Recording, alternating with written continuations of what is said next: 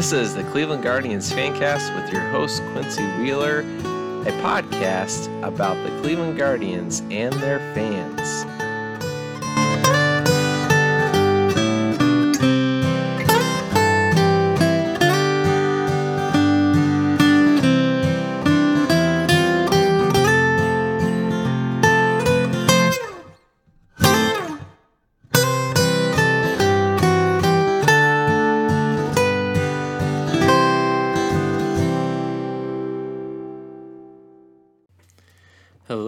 Welcome to the Cleveland Guardians Fancast. I'm your host, Quincy Wheeler. You can find us at Guardian Fancast on Twitter. You can email me at quincy at guardiansfancast.com.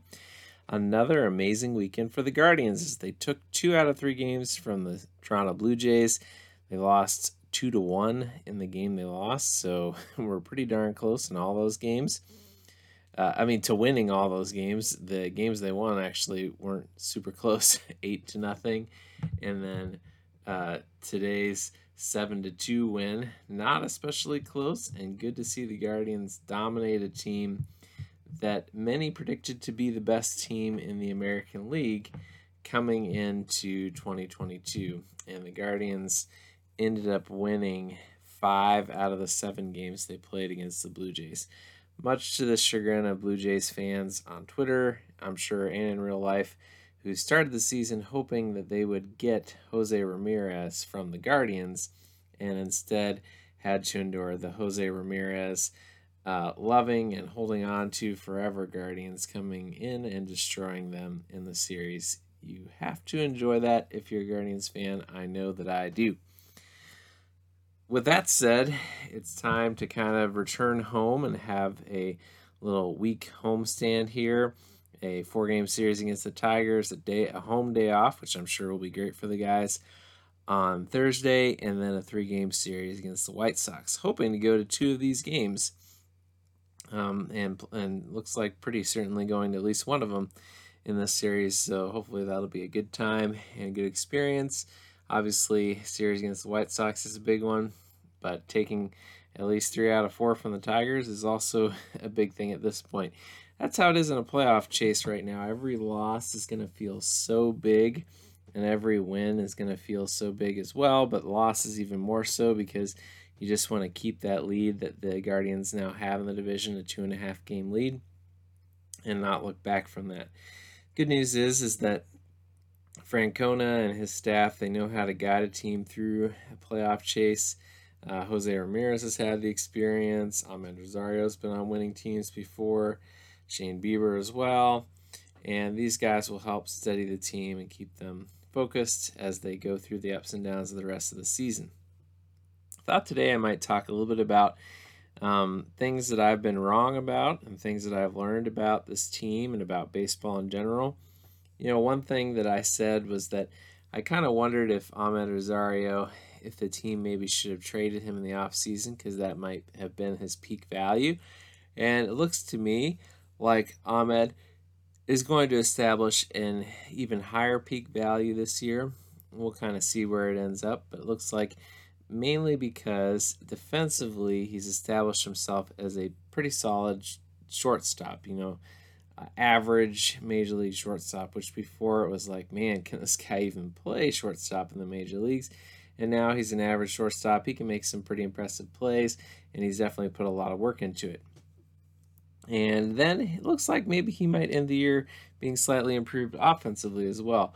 So that statement that they maybe didn't capitalize on his peak value last year, totally false because Amed Rosario has proven that he is a hard worker who's constantly interested in making himself a better player. I suspect that the team will be open to trading him in the offseason, but maybe not motivated to do so. Maybe kind of saying, hey, we'll hang on to him, we're fine having him we'll let Gabriel Arias and Rocchio come up behind him or trade one of those guys and let the other one come up behind him. I could see them doing that. Uh, but I also think it is possible for them to trade him still, even as important as he's been to this team. Um, you know, next year is a new season. You just got to keep surrounding your team with players that give their all and kind of keep each other accountable for giving their all. And you gotta love the fact that this is how this Guardians team functions. They don't give up at bats. They uh, go all out every play, and it's just amazing to see. You know, even Myles Straw, when he's frustrating at the plate, he makes incredible, incredible plays and made some incredible plays in the Toronto series to save runs in the outfield. It's just a dream defensively out there. Going through another rough, rough stretch at the plate, but suspect that he'll figure it out and get hot again here before the year is over. So, another thing that I messed up about, which I've talked about before, definitely thought this would be a good year for Franmil Reyes, thought he'd be very important to the team, thought even after his horrible, horrible start that he'd figure things out. Now, I noticed that he hit a home run with the Cubs, so maybe he'll figure it out elsewhere. There are times the guys just don't fit in on certain teams, and I don't really understand that. Uh, you know, but the Guardians are certainly a team that needs right handed slugging power. You never can exactly say why it doesn't work out for everybody, but it just sometimes happens that way. And Franmil Reyes may not really turn it around that much. Of course, you can't tell from just a couple of games, and sometimes a new situation kind of wakes guys up before they go back to their old habits. But it seems like the team was pretty dedicated on moving on from a guy who's pretty much a DH only guy. And that's kind of where I guess that needs to be led, but definitely missed that one. I think kind of going hand in hand, my two biggest whiffs going into the season appear to be thinking that the Guardians would be between 78 and 83 wins and that most likely they'd end up with 78 wins. I, so I want to explain how I came to this conclusion. Number one, I thought it would take longer for the Guardians to start playing some of their younger guys who had more potential.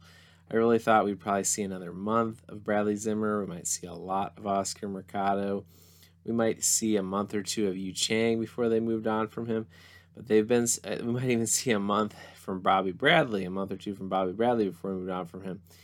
And the team instead has been very aggressive, moving on from guys who've kind of shown their value, and it's limited to moving on to younger players who had more of a ceiling, better projections, and that's been really great to see.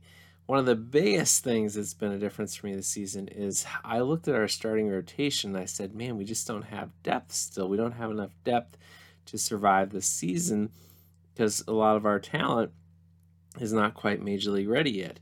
So if you have any of your top five starters get hurt, you're not going to be in good shape. So uh, when I looked at that and saw that situation, I kind of expected that you'd have one or two big injuries for starting pitchers. And knock on wood, and uh, hopefully it continues, the team has been mostly free from significant injuries. Now, I don't believe in superstitions anyway, but I mean, that's just something that's been part of the season so far, and their success is that they have done pretty well staying healthy, which is part of the reason I think it's important to capitalize on what they've been capable of doing this season. So that's a big thing that I missed. The team looks like they're going to far surpass my expectations, at least on the lower end for where I thought they'd end up for wins. And then also to go along with that, I thought that the Tigers would be a much better team than they are. Didn't think they'd make the playoffs, but thought they would also be in that kind of, you know, hovering around 500 territory. And instead, the Tigers have absolutely collapsed. And I thought the Tigers' pitching was a lot more solid than it was, but injuries absolutely ravaged their staff, and none of their hitters have done anything this year. I didn't expect. I thought Javy Baez was a dumb signing by them, but I definitely didn't think that he was a bad hitter which he's also been a bad fielder this year, pretty much. So, man, rough year to be a Tigers fan, but I didn't see that coming. So, I think those were probably my biggest whiffs coming this season. I'll have to go back and look and see what else I might have said that's been off track. But, you know, I guess one of the things to remember is that young teams like the Tigers can't really count on them, and you got to make sure they have plenty of depth before you project them to do very much. And uh, I guess that's uh, something that I take away. I wanted to take a look at the Guardians' schedule coming up and what we might expect for them as far as wins and losses. So let's take a little look. They're at 61 wins right now. They have a series coming up against the Tigers. You can hope and expect maybe that they'll take at least three or four of those, three of the four of those games. You know, splitting a four game series is never the end of the world, But against the Tigers, you should win at least three or four. So we'll say they win three of those four. That puts their record at 64 wins. Then they play the White Sox at home. They play the White Sox very well at home. But let's say that it might be a little bit tough to have the White Sox come in. Now, the White Sox are coming off a series with the Astros. So we're going to say that the Guardians managed to take two out of those three games, which would be a big deal to take two out of those three games. So that puts their record at 65 wins. Then they go to the Padres for two games. Let's say, kind of coming down after a home great home series like that, they end up losing those games to the Padres. A little bit of a step back. So two losses to the Padres. But then they go to the Mariners for a four game series. And let's say that they bounce back there. Uh, the pitchers are just pitching so well right now. We're going to say that they split that series with the Mariners, 67 wins, heading into a home series against the Orioles. Now, the Orioles are playing a lot better right now, um, but I do suspect they'll kind of come back to a meme, a mean at some point. Um, so we're going to say at this point that the Guardians are going to win that series and they're going to take two out of three from the Orioles. So that puts us at 64, 66, 68, 70 wins. 70 wins heading in to the rest of September. Then the Guardians have the Mariners at home. Say the Guard the Guardians are feeling pretty good, so they take two out of three from the Mariners, 72 wins. Then they have a series against the Royals. We'll say they take two out of three from the Royals, 74 wins. Then a series against the Twins. It's at the Twins in Minnesota, so we'll say that they lose that series.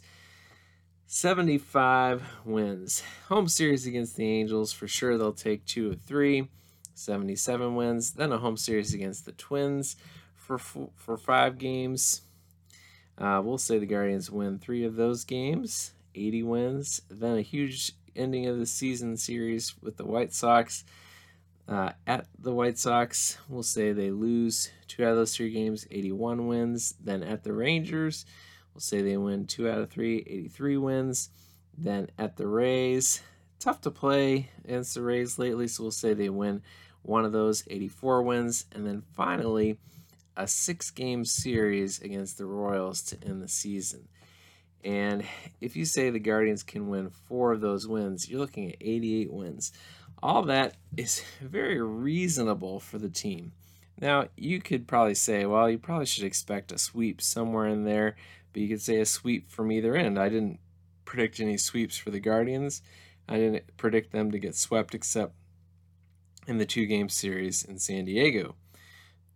I feel pretty good about their chances to be up there, to be hanging around for division title or a wild card spot, barring injury and barring some sort of unforeseen collapse. It's a young team, so it's important to remember that things can go south and it can be a little harder maybe for them to pull out of that sometimes. So we got to temper our expectations, but also be cautiously optimistic and excited about the team kind of wonder if part of what they've been doing is kind of ramping up the pitchers slowly and making sure those guys have something left in the tank at the end of the year. Tito talked about that after the game. So hopefully that's the case and they can keep those guys healthy. Hopefully Jose Ramirez is starting to turn things around. And the game on Sunday against the Blue Jays, he turned on a fastball up in the zone, which was good to see. And he took a walk. Big thing for him is he hasn't been taking walks lately. So hopefully he can relax and say, yeah, my teammates got my back and I don't have to swing it at bad pitches on three two counts, three one counts. I can let those go, go on base, and know that the other guys are going to help me. Every time he gets on base, he steals a base. He does something amazing. Anyway, stole a base on Sunday. Got tagged out when he overslid the base, but man, he had it stolen as usual. So he's always doing something great. Even when he's struggling a little bit, he's still a super valuable player. But you know, thinking about the fact that he might turn things around, and Know Andre Knott on the uh, the broadcast said the other day that in the cages, Jose was saying he started to feel kind of more normal. I'm assuming that means just his approach because they already said his thumb wasn't an issue, which I kind of doubtful about. But if he really turns things on, that helps a lot because it gives you the ability to have some step back from guys like you know Austin Hedges and Luke Maile who've been hitting very well lately. To have some step back there, to have some young players go through some adjustments it's going to be fun to see how Tito gets everybody time in the middle of a playoff race to try to make sure that everybody gets a chance. one of the exciting things that will happen on Monday, uh, a doubleheader against the Tigers, is we'll get to see Xzavion Curry debut. And I encourage you to go read some articles about Xzavion Curry. He's just an amazing interview, a fun player, uh, kind of a shorter pitcher who still throws pretty hard and throws strikes and has had a lot of success at every level. So looking forward to seeing him debut with the Guardians and see what he's capable of. I think, you know, long term he might possibly be a reliever. Kind of hard to see too many of the guys who are his height that last as starters, but certainly I think he's more than capable of being an excellent back end reliever and certainly has the ceiling to become kind of a mid rotation starter if everything breaks right and he's, his stuff holds up. So I'm excited to see him pitch with the Guardians and make his debut. Another Guardians player making their debut in 2022. 20, uh, Pretty exciting. Curry getting added to the roster as well. So it tells you that they they see some value there. And uh, so we'll see how this series goes.